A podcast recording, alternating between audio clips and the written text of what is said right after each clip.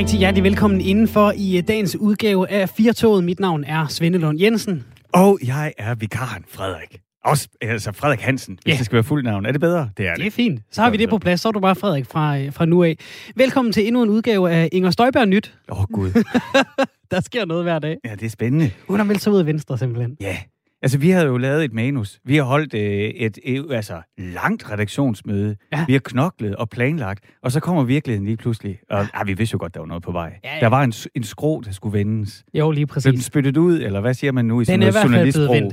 Den er i hvert fald blevet vendt. Og øh, Inger Støjberg har altså øh, fortalt til øh, Skive Folkeblad i dag, eller garanteret i går, og så er det kommet i dag, at øh, hun har meldt sig ud af Venstre, og altså derfor melder sig ud af Venstre Folketingsgruppen, og så bliver hun løsgænger. Det skal vi tale om senere i programmet. Ja, og jeg er jo cyklet herind. Ja. Og, øh, når vi, står, vi, vi sender jo... Altså, Radio 4 ligger i Aarhus.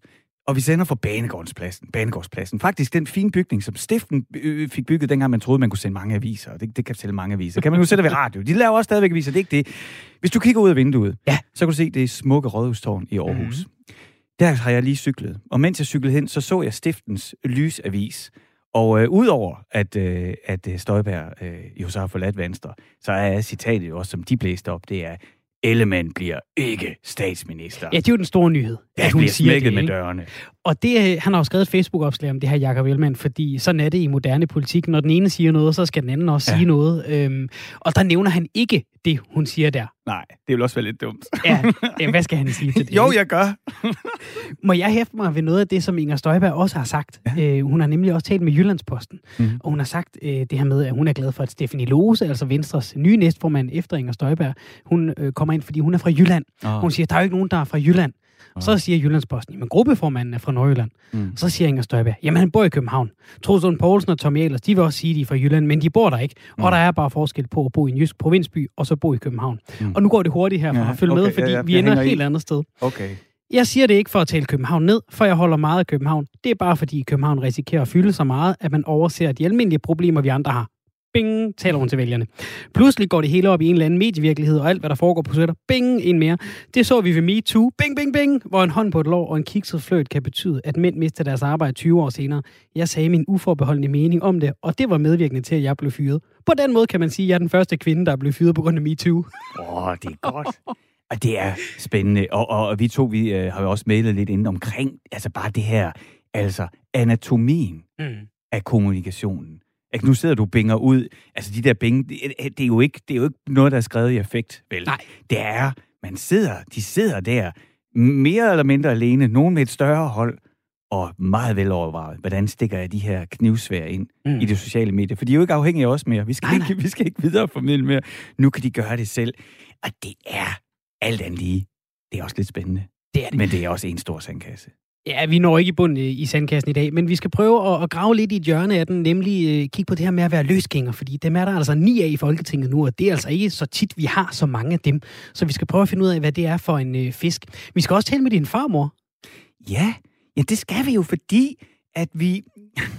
Jamen, jeg er jo vikar, og det er jeg, fordi at den gode øh, Simon Brix, han er blevet hjemme i Nordjylland i dag. Mm. Dem, der lytter øh, med firtoget hver dag, de kan jo genkende øh, Simon Brix' øh, rolige stemme og nordjyske øh, dialekt.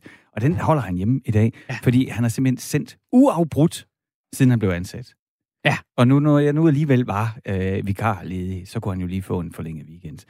Men, men det, hele den her indledning om Simon Brix, kun for at sige, at jeg, jeg lyttede jo med, Ja. da I to sendte firtoget i går, Ja. og det var, øh, det var fint. Og så lagde jeg godt mærke til, nå, nu sagde du selv, bing, bing, Mhm. mm-hmm. bing. Det bingede også lidt for Ja. Simon Brix, men det var mere sådan, så jeg sige det, ældre diskrimination. Jeg har lige fundet et klip frem. Vi kan lige prøve at spille. Ja, Jeg har to okay. klip. Vi kan prøve at høre det første. Vi talte om øh, det her coronavaccinepas i går, øh, Simon Brix og jeg. Vi kan jo øh, for eksempel gætte på, at gennemsnitsalderen til Roskilde med de forsinkede vacciner, den bliver meget højere end Ja. normalt. Altså, det bliver simpelthen en pensionistfestival i år. Det øh, må vi sige. Og så er der så den udfordring der, det er måske heller ikke alle pensionister, der lige render rundt med en smartphone, hvor du lige kan scanne QR-koden. Og så Nej, det er jo et helt andet Ja. bøvl. Altså, Og det var de- et klip fra i går, vi Det var et klip fra i går, og det ved hverken Simon eller jeg jo ret beset særlig meget om, hvor mange øh, over en vis alder, der har hvilken type telefon. Nej. Vi kommer også til at sige det her. Jeg hader jo ting, jeg er dårlig til. Mm. Og Sudoku har jeg aldrig rigtig... Hedder det Sudoku? Sudoku? Hvad hedder det? Jeg tror, det hedder Sudoku, ja. Godt nok. Sudoku? Jeg, Hvordan jeg, jeg, jeg har hørt nogen sige Sudoku en gang. Der. Jeg nogle gange kan godt... Øh, kom afsted med at sige noget forkert. Så Dorko, det er måske mest folk over 80. Au. Ja, og, og, og, og der var altså en, en, en herlig lytter, der hedder Leif, der skrev ind og sagde, Hallo Junior, kan du komme til? Skal, jeg Hvad- læse, skal jeg læse den op? Ja, det må du gerne. Fordi jeg sad jo og lyttede med, og jeg tænkte også over det. Og Altså, jeg er jo hverken pensionist eller 80. Jeg er 45. Det er jo også det er jo på vej mod et eller andet. Ja. Øh, jeg hørte jo godt, ja. Og jeg tænkte, første gang, så tænkte jeg, nå, ja, okay. Anden gang, altså, nå, okay. Altså, og pensionister på Roskilde Festival. Og Mm. altså, der var ret mange, hvor jeg tænkte, hvor, hvad, hvorfor skal der pensionist bashes, Ja. som det hedder på moderne lingo i dag. Og øh, Ja, som du sagde i går, dem der, dem, der øh, øh, skulle tage, altså dem, der er pensionister i dag, var dem, der grundlagde Roskilde nærmest. Det er jo ikke? dem, der laver Roskilde Festival. Jeg vil da gerne på pensionist Roskilde, så hvis det er plus 70, og de kan lukke en enkelt 45 år ind, så tag mig med. Det gider jeg da godt se. Nej, men det blev sådan, og jeg ved, jeg kender jer jo. Mm. Og det, der er det sjove, det er, at Simon Brix er jo 80 år fanget i en 30 år, altså flot 30-årig krop, mm. men han er jo simpelthen 80 år indeni, ikke? Mm. Men det var ikke kun mig, der fangede det. Øh, fordi der kom jo en sms. Ja. Og det, jeg vil også sige til jeres forsvar, I læste den også op. Altså, det, jo- så I er jo ikke bange for det her. Nej, nej. I, I tager imod lussingerne. Leif, han skrev en sms. Han skrev, pensionister har til sydladende ikke mobiltelefoner. Gamle, mennesker på fe- gamle mennesker på festival er en joke, og fejlagtig udtale af fremmedord betyder åbenbart, at man er over 80. Helt ærligt, kan du komme til junior. Hvad venlig hilsen, Leif. Altid dejligt, men med venlig hilsen, ikke? Jo, men det var faktisk også det, der gjorde, at jeg ringede til live. Og jeg skulle hilse for live. Og Simon, hvis du sidder i Nordjylland og lytter med, så skulle jeg også give dig et skulderklap for live. Fordi han, var, han er rent faktisk en glad lytter af Mm. Firtoget. Han synes bare lige, det gik lige stærkt nok. Der. Ja. Og øh, Leif har ikke lyst til at være med til at fortælle om det, men øh, jeg må gerne læse den op. Og han, øh, han er egentlig tilfreds. Men altså, er der noget i det der, Svende? Det var Ja. i virkeligheden det, jeg gik i seng med mm. i Mhm. går. Altså sådan i overført betydning. Ikke? Det var det, jeg lå og tænkte på. Det var, jamen prøv lige at høre. Jeg er, øh, altså jeg ser mig selv som relativt politisk korrekt. Mm. Og også bevidst. Grænsende til woke. Mm. Det der, du ved, med, når man er sådan overbevidst omkring Mm. alting, vil nogen sige. Men jeg er jo også samtidig, altså, jeg er jo fyldt med fordomme. Okay. Det er vi alle sammen. Jamen, det er jeg. Og det, er, og det er jo godt at have børn nogle gange, for det bliver prikket til dem. Ja. Og man skal forholde sig til det. Jeg har for eksempel min datter, da hun var 5, 6, 7 år, der hun bare stærkt fascineret af små mennesker. Så hvis der gik en... Siger man overhovedet dværg? Jeg ved ikke, man siger dværg. Hvis der gik en dværg forbi, så skreg hun, dværg, dværg, mm. ikke? Ja, men jeg har boet på Nørrebro, og min søn fik ofte øje på en ninja, ikke? Altså, Ja, ja, there you go. Ja. Så, så, så, så får man jo ligesom en bevidsthed noget, man skal navigere sig. Og det, jeg lå at tænke på, det var, dømmer jeg egentlig folk på deres alder? Mm. Altså, vi har jo haft alle de her historier omkring arbejdsmarkedet. Det er ikke det, jeg mener. mm. Det er mere der i den normale, det normale møde i dagligdagen. Den demokratiske diskussion, som vi har på sociale medier, og som vi Mm. selvfølgelig har gennem maskerne på gaden lige nu. Men er jeg forudindtaget? Mm. Dømmer jeg ældre? Tænker jeg, det kan de ikke finde ud af. Eller Mm. det ved de ikke noget om. Eller taler jeg på en mærkelig måde, ligesom folk nogle gange taler på en mærkelig måde til deres børn. Måske gør jeg det i virkeligheden lidt. Og vi vil gerne høre jer derude. Ja. Kender du det fra dig selv? Kommer du til at, øh, at, at, at dømme lidt den vej? Er du selv oppe i alderen og føler, at du bliver dømt af, af folk omkring dig, måske af dine børn og børnebørn, som øh, ikke tror, at du, øh, du kan klare alt det, du i virkeligheden selv Ja. kan? Så skriv ind til os 1424, skriv R4 og så et øh, mellemrum, og så din besked. Du kan også ringe 72 30 44 44. Ja, nemlig hvis du sidder og lytter med og tænker, okay, altså slap lige af med at være efter ham, stakkel Simon Brix. Altså, det, det var, han mente det jo ikke sådan. Og det er jo det, der er vigtigt, ikke? Man skal også huske intentionen. Altså, Simon han mente det jo ikke sådan, men han kom til det, Mm. for det lå lige først for. Så har du også, sidder du derude og tænker, hvis du sådan lige kigger indad, er du også så fordomsfuld over for ældre, i forhold til, hvad de kan, og hvad de magter? Eller er du selv pensionist og ældre, og synes du, at du bliver mødt af fordomme? Eller tænker du, nej, der er overhovedet ikke noget i det? Skriv det selv, så vi vil gerne tale med Danmark. Mm. Så bliver vi klogere på, hvad der foregår derude, og så, øh, så kan du også få din mening med her i Firtoget. Og øh, vi kan da tage hul på og øh, tale med nogen. Øh, vi bevæger sig ikke så langt væk fra, fra øh, hvor vi står lige nu, fordi vi skal have fat i noget af dit ophav, Frederik. Er, øh, altså man kan jo sige, øh, min øh, journalistiske værktøjskasse, den rækker øh, til mig selv, og så hvis jeg går rigtig dybt i den, så dem jeg kender, og min familie. så derfor så vil jeg ringe til min farmor. Hun er 89 år gammel, og øh, har noget så sejt som et høreapparat med indbygget Bluetooth, så når man ringer til en, som vores producer Lasse Toft har gjort nu, så er vi direkte igennem til hendes høreapparat. Farmor, er du med i radioen? ja, det er jeg. Hej, hej. Hej, det er jo godt, du er med. Jeg sidder her med min, øh, med min marker Svende. Svende, sig lige hej til min farmor. Hej, farmor. Inden vi går i gang, Hej. Du, øh, du hedder jo ikke kun farmor, bare ligesom vi har hele Danmark med. Du hedder Monika Bav, og øh, vi er jo begge to helt vildt meget for Horsens. Inden vi går i gang, så skal jeg bare lige spørge, har du et glas vand, hvis du nu skulle blive tør i munden? Ja, det er godt nok en flaske øh, dansk vand. Okay, men du har Men noget det væske. Kræver... Harligt. Ja.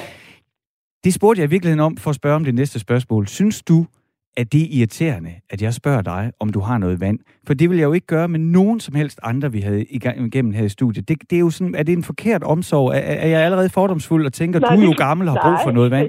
Det, nej, det er fordi, du ved, at jeg bliver tørhed i munden, og det er der mange ældre mennesker, der gør. Mm. Altså, det at blive ældre, det, det, det, er- man er jo ikke lige så frisk og, og, og, og, og rask, som da man var 17 år. Mm. Uh, der kommer nogle, øh, der kommer sådan lidt handicap med også i det, så øhm, det, jeg regner med, det er derfor, du spørger. Ja. Ville der have været forskel øh, på det, Monika, hvis, hvis jeg spurgte nu, kan jeg jo sige til, til lytteren, du er øh, 89, er det Ej, fylder 89, ikke? Fylder 89. Oha. Jeg er film til mig. Åh, det er godt. Det er tæt på. Så 88. Havde der været forskel på, hvis det nu havde været mig? Fordi nu siger du jo, Frederik, han ved, at, at du bliver tør i munden, når du skal snakke. Det ville jeg jo ikke have vidst, men jeg kunne godt have haft den fordom. Ville der så have været forskel øh, på øh, graden af omsorg, du oplevede, hvis det var mig, der spurgte? Øh, uh, det skal jeg lige tænke over. Um, nej, altså... Øh, Det er også, ja, det det kan jeg godt... nok synes var lidt mærkeligt. Lidt, lidt, altså, Ja. Og, og der også... t- Så, det, fordi jeg opfatter mig jo ikke selv... Jeg går jo ikke rundt og tænker på, jamen jeg er bare en gammel kone, der ikke kan hverken dit eller dat. Uh, selvom jeg er det. Men... øhm, øh, øh, eller at andre mennesker skal tage hensyn. Jeg klarer mig selv, og øh, er glad for det. Mm. Heldigvis da. Ja. Um, Og vi har, Men- vi har jo ringet til dig i dag, øh, farmor, eller Monika Bav, fordi at i går kom vores kollega øh, Simon Brix, han kom til at, ja, sådan øh, flere gange, øh, uafhængigt af hinanden, sådan ligesom at associere det med at være gammel med ingen ikke at kunne finde ud af at bruge mobiltelefon, eller få vaccinepas og være de eneste gæster på, altså så forestil dig en Roskilde Festival kun med pensionister med vaccinepas, eller, øh, eller hvad han nu kom galt af sted med.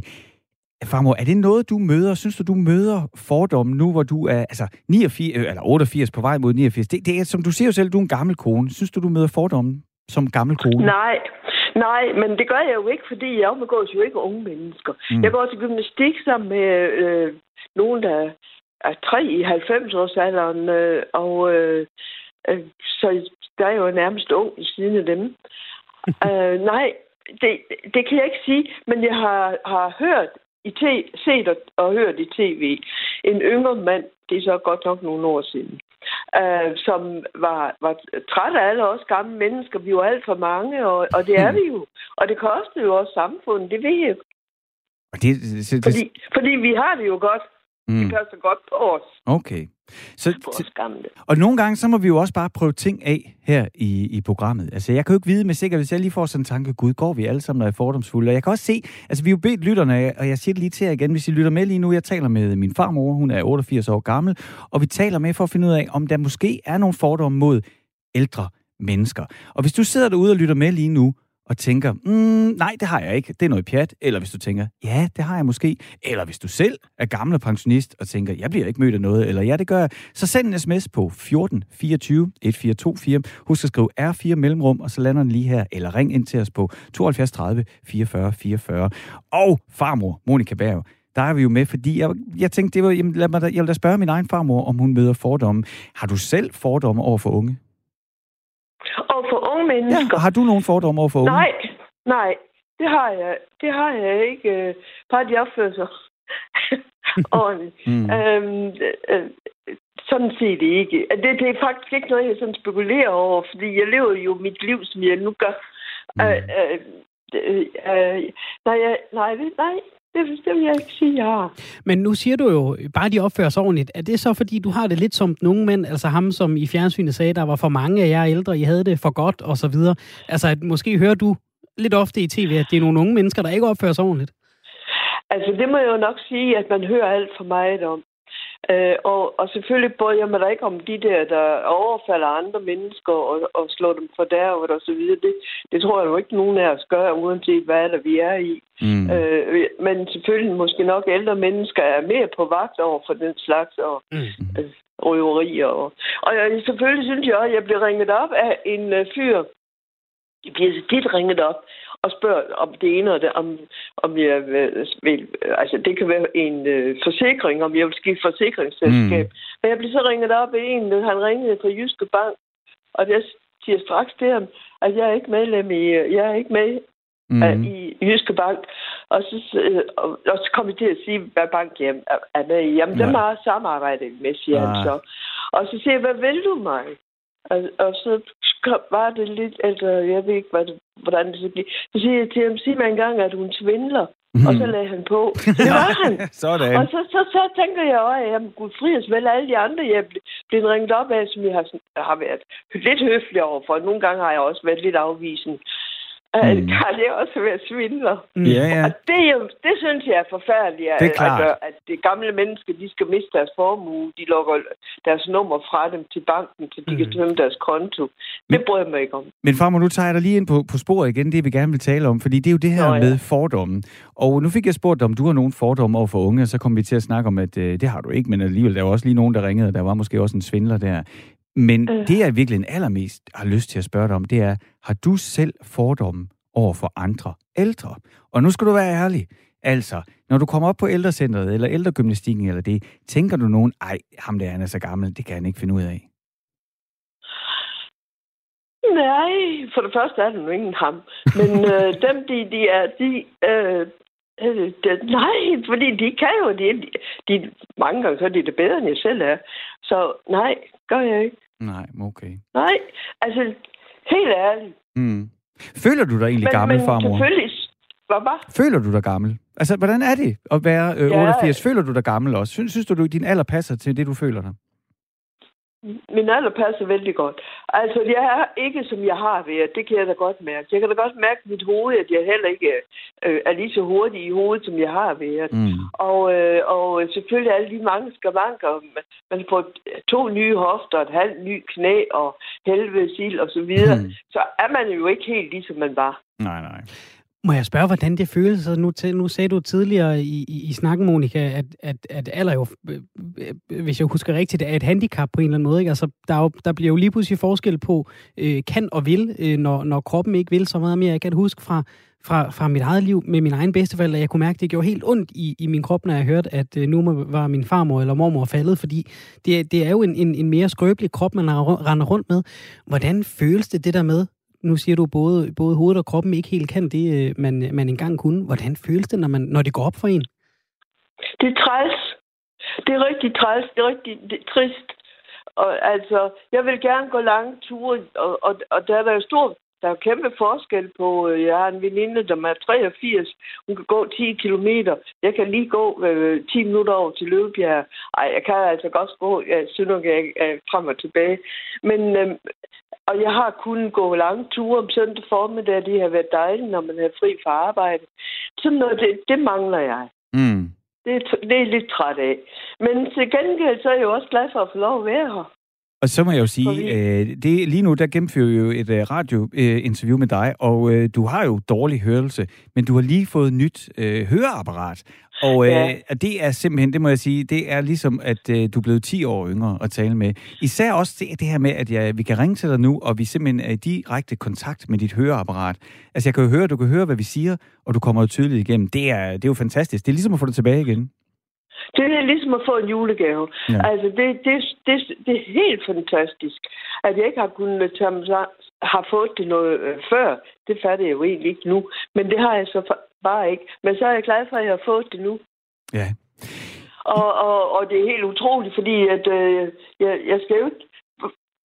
Når man har gigt, så har man det, og det har jeg jo, det har jeg vist ikke engang nævnt.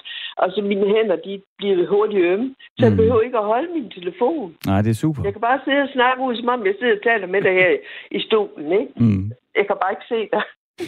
Kære, Men, øh, Kære- kære så- farmor, skulle jeg til at sige. Det, det, tænk, altså nu, tænk på i gamle dage, eller ja, min i, i generationen før mig. Ikke? Jeg er født i 32, så mine forældre og min familie, øh, tænk hvis de havde kunnet få det også. Briller og, og høreapparater. Mm. Mm. Hvis de havde et par briller, så var det sygehusbriller, så var det nogle sygekastbriller, som de delte som. så lå, hvis, hvis min moster kom på besøg, nå, jamen, så skulle min mor lige låne dem til at se noget i avisen. Øh, Kære- kære der er vi jo forkælet. Der er vi jo meget forkælet i dag. Ved du hvad, du skal... Øh, ja, det er vi, og vi er privilegerede, og det prøver jeg at huske mig selv Ja. og, og dine oldebørn på hver dag. Vi er sygt privilegerede. Kære farmor Monika Bago, direkte fra Horsens, tusind tak, fordi du var med. Og må man sige, Svende afkræftede min lille hjemmestrikkede teori om, Mhm. at vi har fordomme over forældre. Ja. Ha' en rigtig god aften. Tak i lige måde. Hej. Hej. Til gengæld fik jeg bekræftet en lille fordom. Jeg har også på personlig erfaring. Det kan være svært, når man taler med øh, sin øh, mor eller farmor at få lagt på simpelthen. Det har jeg lige skrevet til dig i vores interne chat. øh, men altså, det er ikke, det, jeg synes ikke rigtigt, at lytterne bider på, Svende. Det Jamen, der- vælter ikke ind med sms'er, men der kommer lidt. Der er et par, der skriver, der er en, der skriver, snakker øh, anderledes til unge og ældre. Det synes jeg, min kone altid gør til mig. Hilsen Michael. Prøv, det skal jeg lige have. Prøv lige. Hvad, sig, hvad siger du? Snakker anderledes til unge og ældre. Det synes jeg, min kone altid gør til mig. Hvad betyder Hilsen det? Michael. Det kan være, der er et aldersforskel mellem øh, Michael og konen. Altså, så han, når han møder unge, eller han møder ældre, mm. så taler han anderledes. Ja. Ah, ja, ja. Nu forstår jeg. Jeg, kunne, ja. jeg forstod det ikke lige. Yes. Jeg er 37 og har ikke tv eller noget anden teknologi, kun en smartphone. Jeg er god til at hugge flint, og jeg er okay med bue og svær. Til gengæld er jeg elendig til nymodens ting, så det er ikke altid alder. Det er Pernille, der skrev den øh, fine sms. Det er altid meget fascinerende med nogen, som lever lidt i en anden tid, end, øh, end den alle vi andre gør. Det er der noget, noget fedt ved, synes jeg. Ja, og så er det jo, altså, så er det jo i lige linje til vores intro, og øh, grunden til, at vi taler om det her fordom mod alder, det var jo, at øh, du sendte med Simon Brix, vores mm. gode kollega i går, og han tre gange i løbet af kort tid fik luftet Mm. nogle temmelig hårde fordomme. Og der må man sige, Simon Brix, han er jo også en, øh, han er også en gammel mand i en ung krop. Ja, jeg, jeg tror måske, nu har jeg en meget uvidenskabelig teori, der jeg lige har fundet på, mens vi har talt om det, det er her. Ikke? altid godt. Kan der være noget om, at hvis man nu er på min alder, eller Simon Brixes alder, sådan i, måske i 20'erne, 30'erne, så har man selv set sine bedsteforældre. Og man har selv set, fordi mine bedsteforældre var, var gamle, da jeg sådan begynder at, at kunne, kunne, kunne hvad kan man sige, registrere, at, at de er også af hele mennesker, og ikke bare sådan en bedsteforældreskikkelse, der bevæger Ah, ja. sig ind ud af ens liv. Altså, der var, der var de i, i vekslende grad blevet ret gamle, sådan, så jeg er ret sikker på, at de havde ikke forstået det store af internettet, eller smartphones, eller så videre. Og så er det lidt det billede, man har på gamle mennesker. Mm. Altså, det er det tætteste, man har været på nogen, og så er det måske ja. Lidt det, man holder. Men når jeg nu er blevet 34 lige om lidt, så dem, der er på mit bedsteforældres alder, de har jo set meget mere. Ja, ja. Altså, de har jo levet op gennem 90'erne og 0'erne i en helt anden alder, end mine bedsteforældre gjorde. Klart.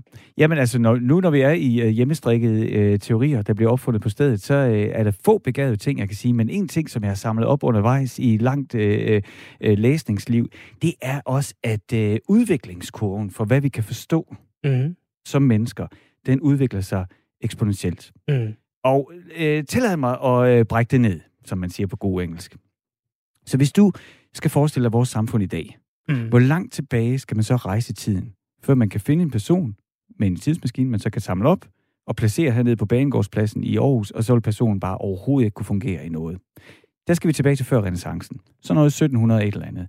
Hvis du tog sådan en stakkels bonde derude fra marken og placerede her Ja. ja. midt i, ah, er det en overdrivelse at kalde storbyen, midt i byen Aarhus, ikke? Ja. Så vil han ikke, der ikke have en eneste chance. Han Tror du, man simpelthen- skal så langt tilbage? Jamen, det skal man. Det, det, er det, altså, det er jo okay. Det har man fundet det, af. det, det, har, har, har man på en måde regnet sig frem til. Men hvis du så øh, står på den her romark mm. i Mhm. midt i 1700-tallet, ikke? Mm. hvor langt skal du så rejse tilbage for at finde en, der ikke kan fungere der? Jamen, der skal du tilbage til minus 5.000. Mm. Og hvis du så er i minus 5.000 og står og kigger på nogle pyramider og skal finde ud af, hvordan de skal bygges, hvor langt skal du så tilbage for at finde nogen, der ikke kan fungere det? Der skal du til minus 50.000. Altså, meget groft, meget, meget uvidenskabeligt bygget op, men i mit hoved giver det meget god mening. Mm. Den der eksponentielle kurve, som jo i virkeligheden, hvis du så regner den anden vej, så er vi to. Måske bliver vi så heldige, at verden udvikler sig så hurtigt, at vi ikke forstår vores egen verden. Det kunne være spændende. Du lytter til øh, Firetoget på øh, Radio 4. Klokken er øh, halv fire, og vi har talt om øh, fordomme over for ældre. Inger skriver ind, der er masser af fordomme mod ældre mennesker. De bliver talt ned til, så man tror, det er løgn. Det gør man kun til mig én gang. Ah. Og øh, Nils har, har også haft ringet ind og øh, har fortalt os, at øh, i gamle dage, så var de unge velopdragende, hvis de opførte sig pænt. Det, der mangler, det er det, der mangler i dag. Man skal lære at holde døren for de ældre øh, og, og så videre. Og det er jo faktisk, synes jeg faktisk er en fin øh, opfordring. Ja, ja, ja. Nå, jamen så vi er færdige noget alligevel. Ja, ja, ja. Jeg, jeg synes, det er så spændende at lave firtog. Jeg elsker at lave firtog, fordi man ved aldrig rigtigt, om vi er fat i noget. Nej. Men der er noget i det her måske alligevel. Må jeg fortælle dig en lille kort historie, min farmor fortalte mig? Mhm. Det kan godt være, det er en vandrehistorie, men hun har fortalt mig den selv, så jeg tror, det er altså, god vi er så usaglige og uvidenskabelige lige nu, Svende. Bring it on. Hendes, jeg tror, det var hendes fætter. Mm-hmm. Øh, han øh, skulle ligesom ind til lægen hvert år for at få, få fornyet sit kørekort. Aha. Og til sidst så gik den altså ikke med øjnene længere. Øh, men han kom jo ved sin læge øh, ofte af andre årsager, så han havde øh, husket, hvordan så den ud, den der tavle med øh, bogstaverne. Han havde øh, lært rækkefølgen udenad, sådan så når han kom ind til sin årlige køretest, så kunne han lige lide det af. Så sker der over desværre bare Åh, det, nej. at lægen har fået en ny tavle et år inden, så han sidder og siger A, Q, Z, og i virkeligheden var det skib, hest, kop. Nej. Ja. Okay. Ja, ja. Sådan kan det gå. Uanset om det er sandt eller ej, så er det en Det er god, en god historie. historie. Sådan skal det altid være. Frederik, øh, vi gør øh, nogle gange det her i programmet, at øh, så tager vi fat i nogle forskellige historier. Jeg præsenterer dig for dem, og så skal Mhm. du fortælle mig, skal vi snakke om det her, eller skal vi ikke? Har jeg Aha. piret din interesse? Har jeg ikke? Ah. Eller øh, ved du allerede nok om det her til, du siger, det behøver vi faktisk ikke tale mere om? Må jeg, altså, bare lige så jeg forstår den her leg, er det bare nogle overskrifter, så jeg ikke kan, altså, er jeg, ved jeg, hvad der gemmer sig bag overskriften? Nogle gange ja, nogle gange nej. Så det vil sige, at jeg kan komme til at sige ja til noget, som jeg helt ukvalificeret så skal diskutere. Ja, nogle gange så prøver jeg at snyde dig lidt for at lokke dig ind i noget, andre Okay. gange så vil det fremgå mere tydeligt. Jeg vil bare sige, det der med at ukvalificeret diskutere noget, det lyder som min profession, så jeg er klar. Rødt kort til øh, Red Light District, District i Amsterdam. Den har jeg læst om, det giver jeg ikke snak om. Nej, fint. Radioamatør i Tyskland øh, bliver anholdt. Det vil jeg rigtig gerne Ja. ja. snakke om. Det er jo simpelthen det er jo en radioamatør, øh, som øh, bor tæt på øh, Berlin, som over en lang årrække... Stop, stop, stop. Ja. Ja. Fordi at man kunne jo med rette sende sms med radioamatør til 1424, hvis man er træt af at høre på os. Men prøv lige for, hvad er en radioamatør? Jamen, øh, han er ikke radioamatør på samme måde som dig og mig. Han er en, som har noget radioudstyr derhjemme, og så sidder og, og, og bakser med frekvenser. Så øh, sådan noget Ah, okay. kortbølgeradio, Ja, eller ja, hvad ved ja, jeg, ja, ja, sådan ja. noget. Ikke? Han Yes. sidder måske og, og, er det en lidt en, en tekniknørd. Ja. Men han har altså fundet ud af nogle af de her frekvenser, som flyene bruger. Så han har siddet og, øh, og øh, sendt øh, meddelelser op i øh, radiosystemet hos øh, diverse fly. Det er et sted, hvor der flyver øh, rutefly, der flyver nogle fragtfly, der flyver nogle, øh, nogle tyske politi, øh, helikopter. Så han har prøvet at lade som om, han var en eller anden form for air controller, altså en, der sad i et luftfartstårn, og så prøver at tale til dem. Han har så ikke været god nok til at ramme jargonen til, at der er nogen, der i den her 10-årige periode, han har gjort det, Nej. har rettet sig efter ham.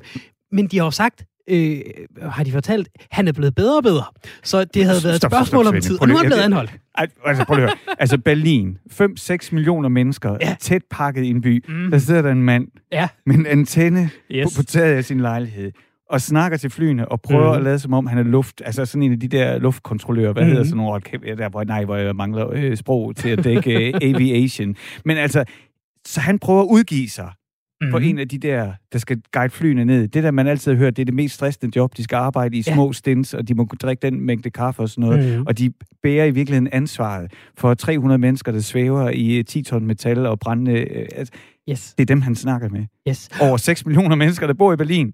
Og historien melder ikke noget om, om han har haft altså, undsigtede hensigter, og har ville øh, prøve at få sådan et fly til at gøre noget forkert, eller om han bare har misset drømmejobbet, og bare gerne ville gøre en god gerning. Men uanset hvad, ikke? det piger alt, hvad jeg er angst for i den her verden. Ja. Altså, øh, altså, det, det er kontroltab, Ja. der ligger i at træde over tærsklen. Mm. ind i en flyvemaskine, Ja.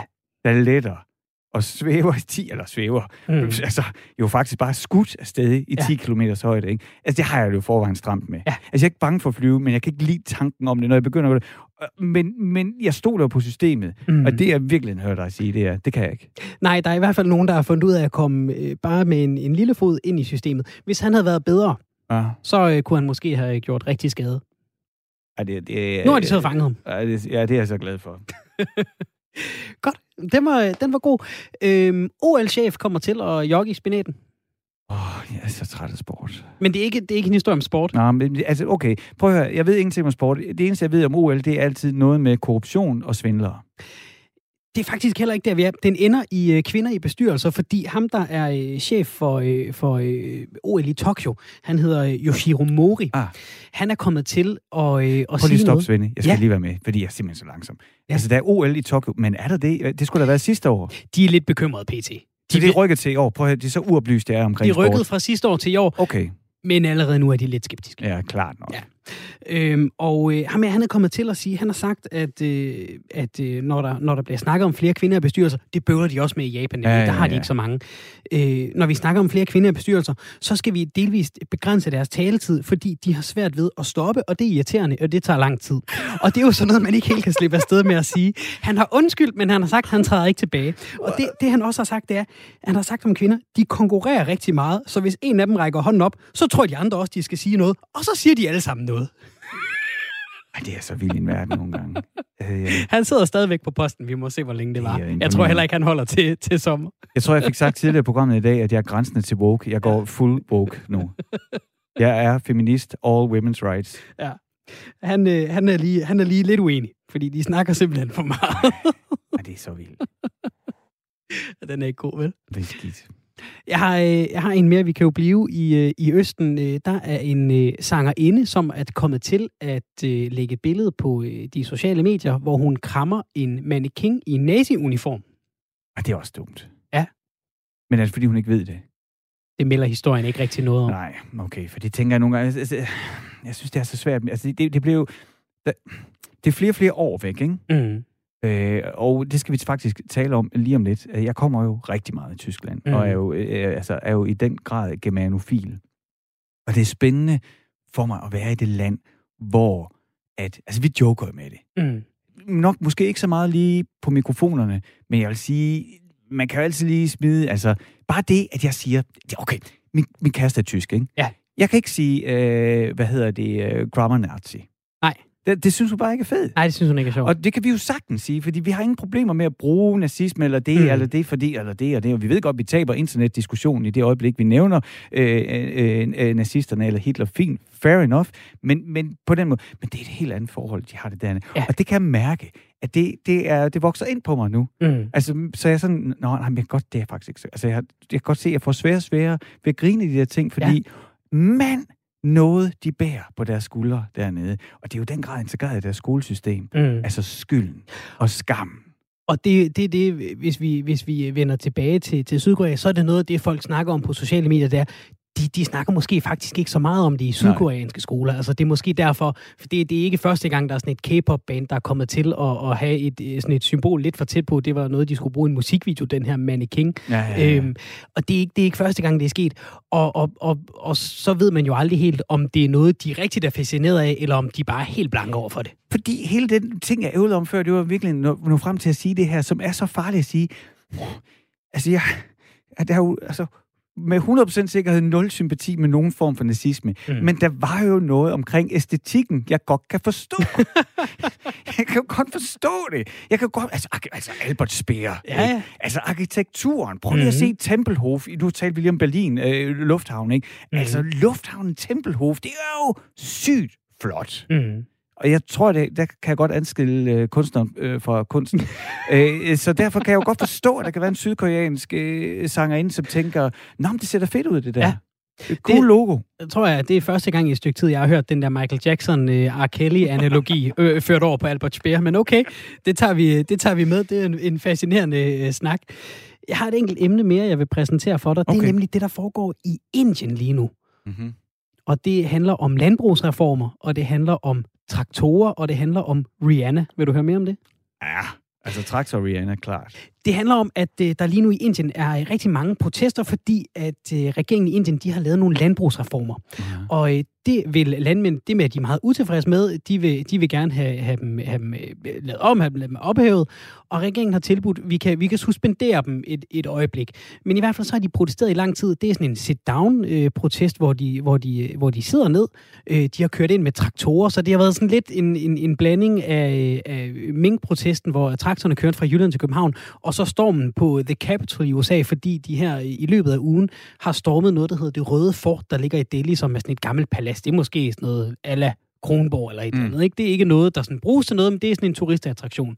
Og der var det også blevet lidt voldeligt, og der var, der var øh, en masse politifolk, der var kommet til skade, der var en demonstrant, der var død.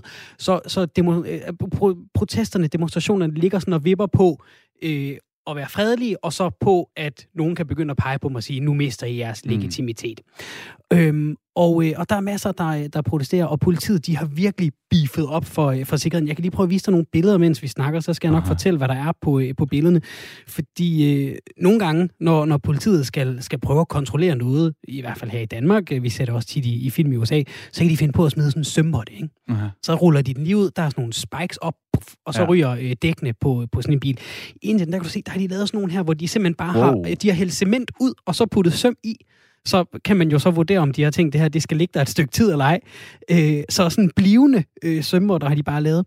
Så kan du se, så har de også øh, sat, øh, det her, det er en afspærring. Der er, øh, jeg skal prøve er at se.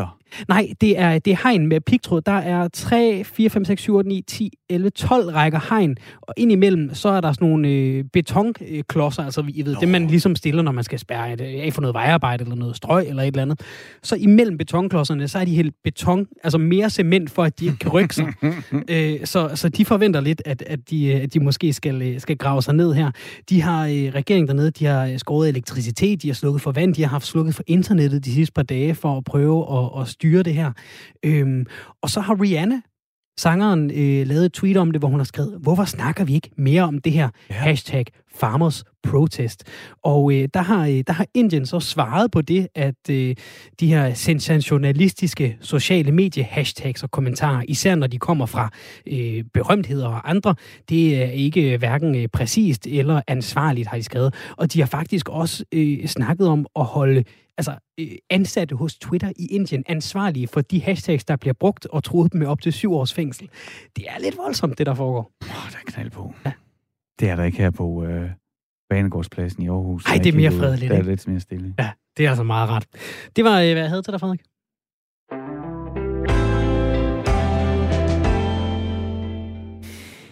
Øh, jeg fik jo sagt det før, at vi var igennem de, de, de korte historier der, øh, at øh, ja, min øh, kæreste, hun mm. bor i München, i Bayern. 1100 kilometer her fra Aarhus, hvor jeg bor. Og øh, det, det har hun gjort, siden jeg mødte hende, og vi har været kæreste i ja, snart, gud, snart seks år mm. nu.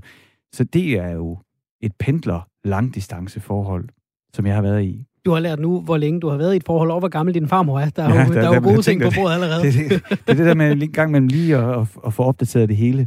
Nej, øh, jeg siger det her, fordi at øh, endnu en dag i firtoget, endnu en dag med corona i Danmark, da vi ligesom, måden vi har indrettet os på, vi har begge to børn, så det er ikke en option, at en af os flytter. Der er ingen af os, der klart nok vil flytte fra vores børn. Og vi Mm. kan jo ikke ligesom slæbe vores eks-partner med til et nyt land, og der er alle mulige andre grunde og arbejdsgrunde til, at vi, vi hver især øh, bor der, hvor vi bor, i München og i Aarhus, men det er jo bare sådan, det er. Når man så lige pludselig finder den eneste, man har lyst til at være sammen med, jamen, øh, skal man så lade være med det, fordi at der nu er 1100 km. Vi har så taget beslutningen om, at vi vil prøve at se, om vi kan få det til at fungere. Mm. Og det går der op og ned, men det gør det jo i øvrigt i de fleste forhold. Det, det, lad parkere det. Men det er jo så lidt mere, kan man måske sige, uden at, at, sidde i det. Jeg har prøvet sådan noget, da jeg var Mm. yngre.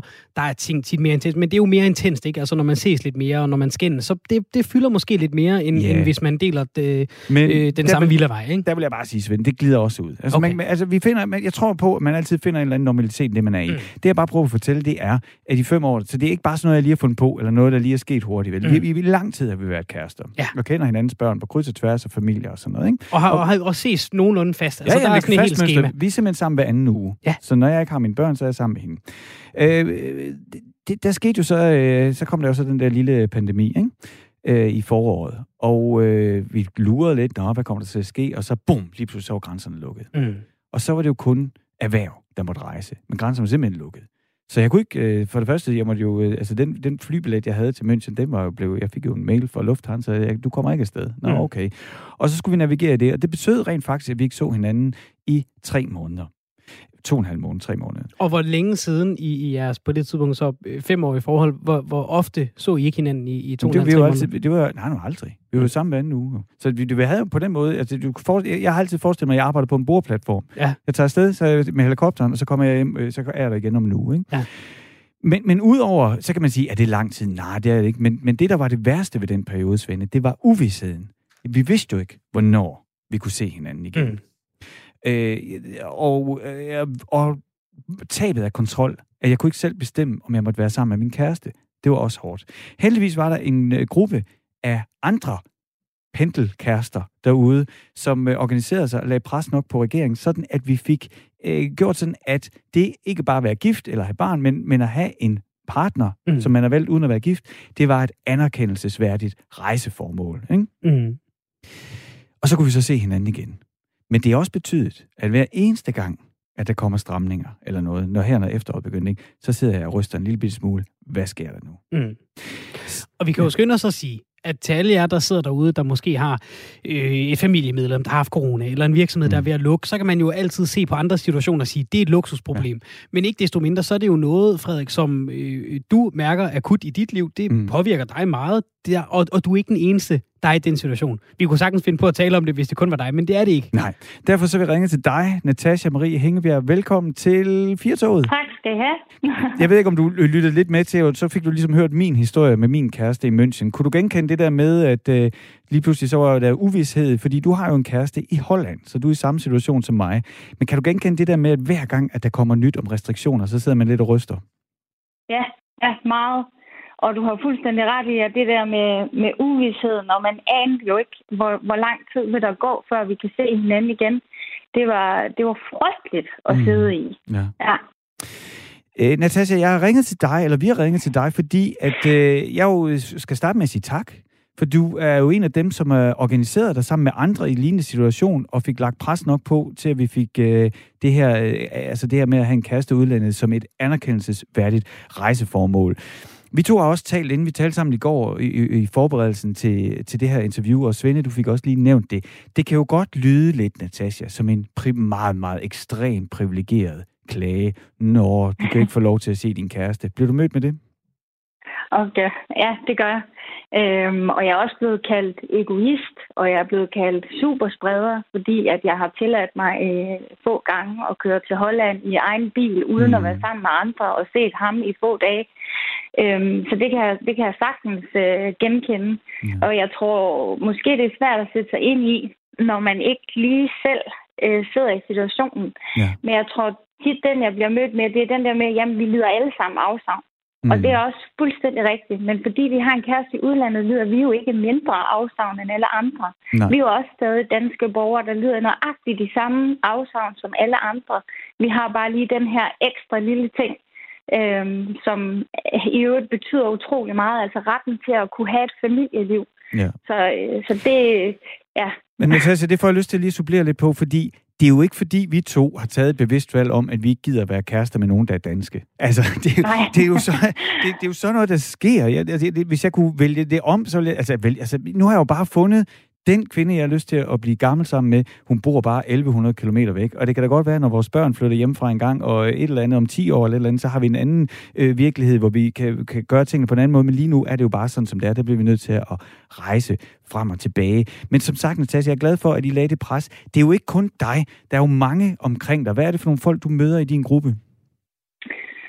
Øh, ja, der er rigtig mange, og der er også mange forskellige konstellationer.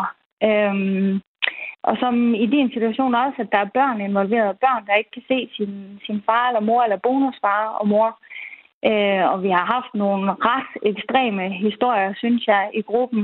Øh, også folk, der skriver anonymt til mig privat og fortæller deres historie, fordi de simpelthen bare har brug for at dele den med nogen, men måske ikke har haft lyst til at dele den øh, højt, fordi det måske kan være lidt svært at møde forståelse. Jeg tror, Natasja, den må jeg ikke vildeste- vil du ikke lige prøve at dele Ja. nogle af de historier med os? Jo, altså jeg tror, øh, den vildeste historie, eller den mest sørgelige historie, jeg har hørt, øh, det var en ung dansk kvinde, som havde terminal cancer Mm. øh, med en amerikansk kæreste, hvor den her tante til, til den amerikanske kæreste tog kontakt til mig og fortalte, at han måtte faktisk ikke komme til Danmark og, og sige farvel til hende og være sammen med hende den sidste tid. Han måtte først komme ind, når hun skulle begraves. Og det synes vi simpelthen bare var jamen, så frygteligt. Så altså, jeg sad i telefonen i døgndrift øh, på det tidspunkt og, og snakkede med politikere og journalister og lagde alt det pres, vi overhovedet kunne. Øh, og til sidst lykkedes det faktisk at få ham øh, godkendt til, at han måtte få lov at komme ind og være sammen med hende den sidste tid. Og han, øh, han tog afsted med det samme, og han landede i Danmark og fik så at vide, at hun var gået bort to timer før han landede. Åh, oh, gud. Ja, og det er bare, altså, og der, er- der er mange af de her historier, hvor der er sket en eller anden stor ting i, i deres liv og det er ting, som man bare ikke kan lave om. Nej. Så det har bare nogle vanvittige konsekvenser. Må jeg bare spørge dig, Natasha, fordi når jeg har kærestesorger i mit liv, så kan jeg ikke overskue sådan super meget andet i, i perioder i hvert fald. Hvad er det, der har fået dig til, altså når du selv er i den her situation, at, at du bøvler med det her ekstra afsavn til din kæreste i Holland, og tage det på dig, og, og et, ja. altså kæmpe den her kamp, men også to, lægge øre til, til alle de her historier? Ja, Jamen det, nogle gange så har jeg også tænkt, hvor er det egentlig lige energien, den kommer fra? Fordi man er jo egentlig selv også øh, lidt deprimeret, ikke? Øhm, men jeg tror simpelthen bare, det er fordi, jeg synes, det er en grundlæggende ret, øh, vi har som mennesker at, at have et familieliv. Så jeg synes bare, det er så vigtigt, og jeg kan bare se, hvor store konsekvenserne er for mm. alle os, der ikke kan se dem, vi er aller, aller tættest på. Ja. Så jeg tror bare, jeg har en stor retfærdighedssand, så jeg synes simpelthen bare, man, kunne, man, man må kunne gøre det så smart som overhovedet muligt, så det kan lade sig gøre også at være familie.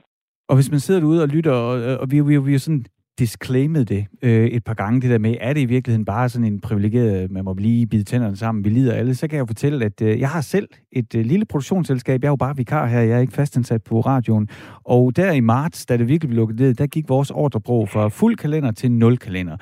Og øh, jeg kunne så samtidig heller ikke være sammen med min kæreste. Og hvis jeg blev vækket klokken 3 om natten og fik at vide, at jeg skulle vælge mellem mit firma lukket, eller jeg kunne være sammen med min kæreste, så ville jeg altså 100 ud af 100 gange vælge, jeg vil hellere være sammen med min kæreste. Selvfølgelig betyder det noget. Når man har fundet den, man gerne vil være sammen med, og der så bare er 1100 eller 2000 eller 10.000 kilometer imellem en. Mm. Jamen, det er fuldstændig rigtigt.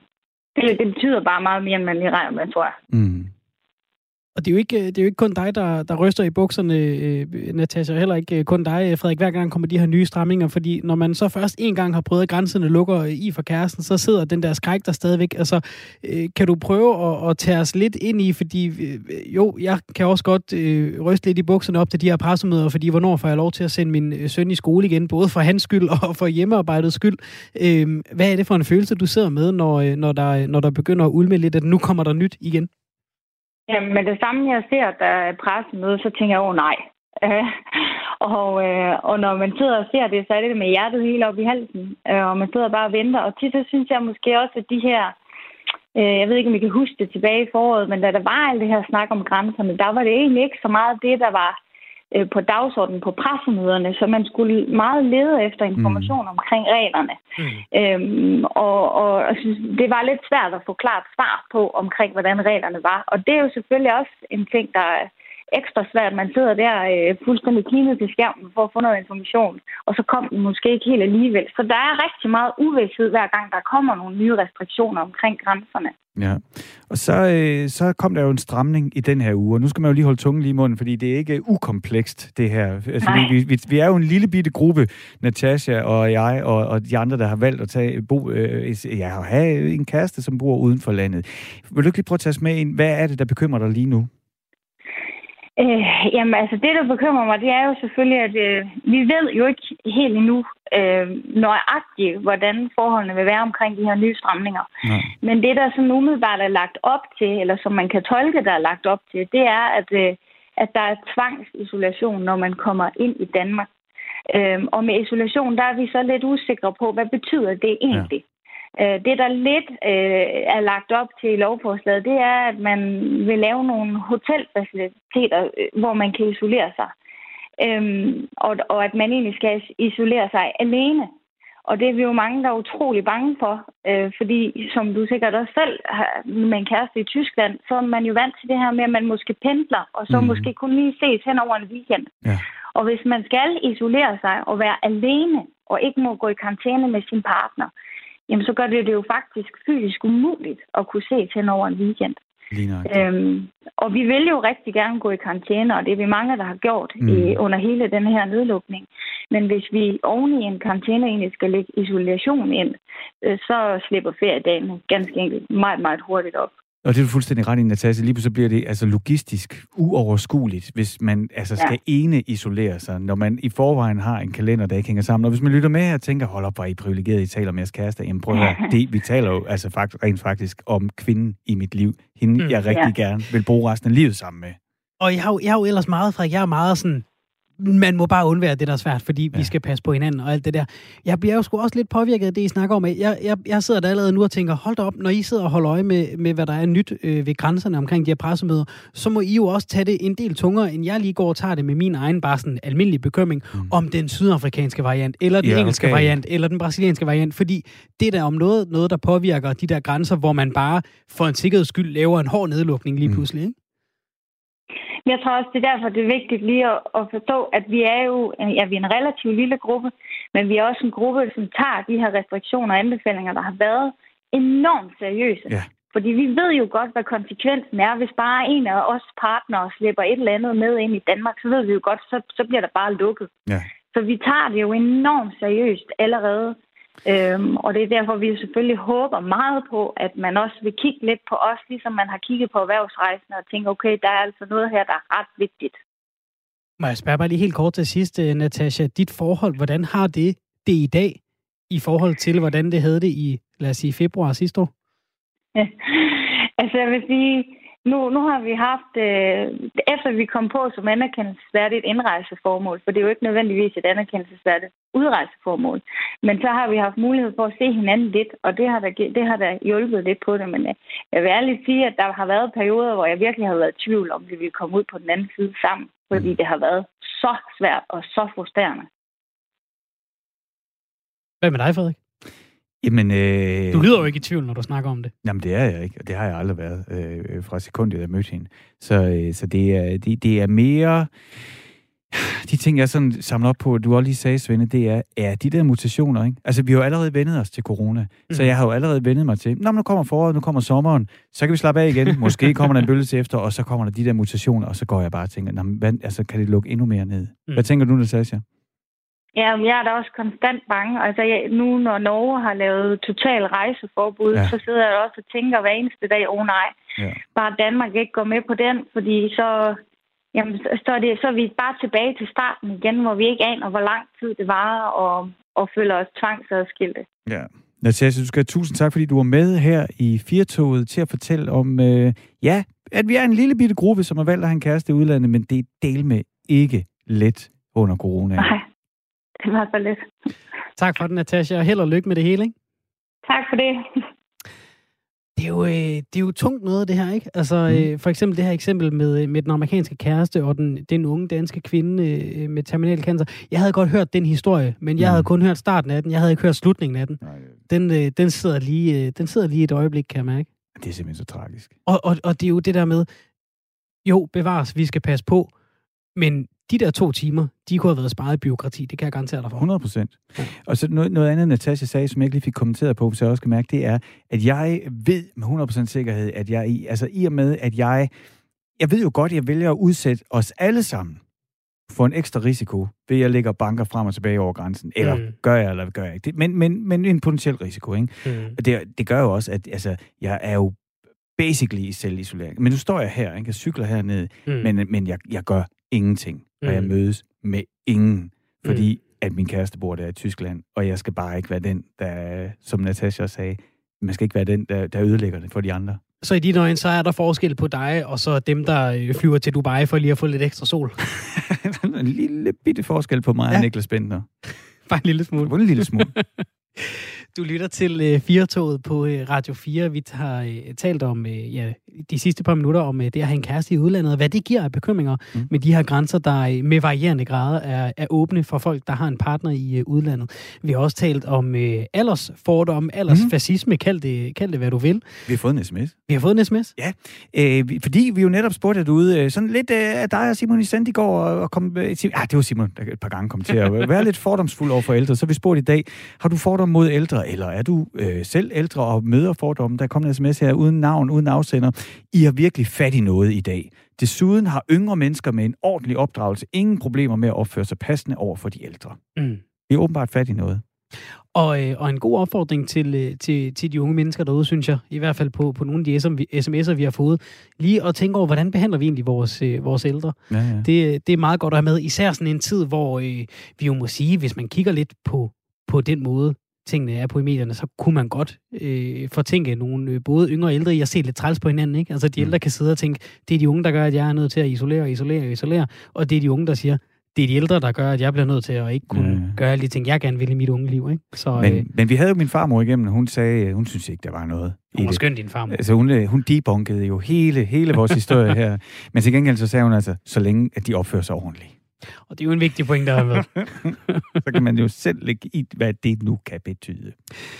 I øh, den næste time af 4 skal vi tale om øh, det at være løsgænger. Det er Inger Støjberg jo netop blevet i dag. Så skal vi også øh, tage fat på den her første skoledag, der venter for øh, de mindste elever på øh, mandag. Men inden da får du et nyhedsoverblik, fordi klokken er blevet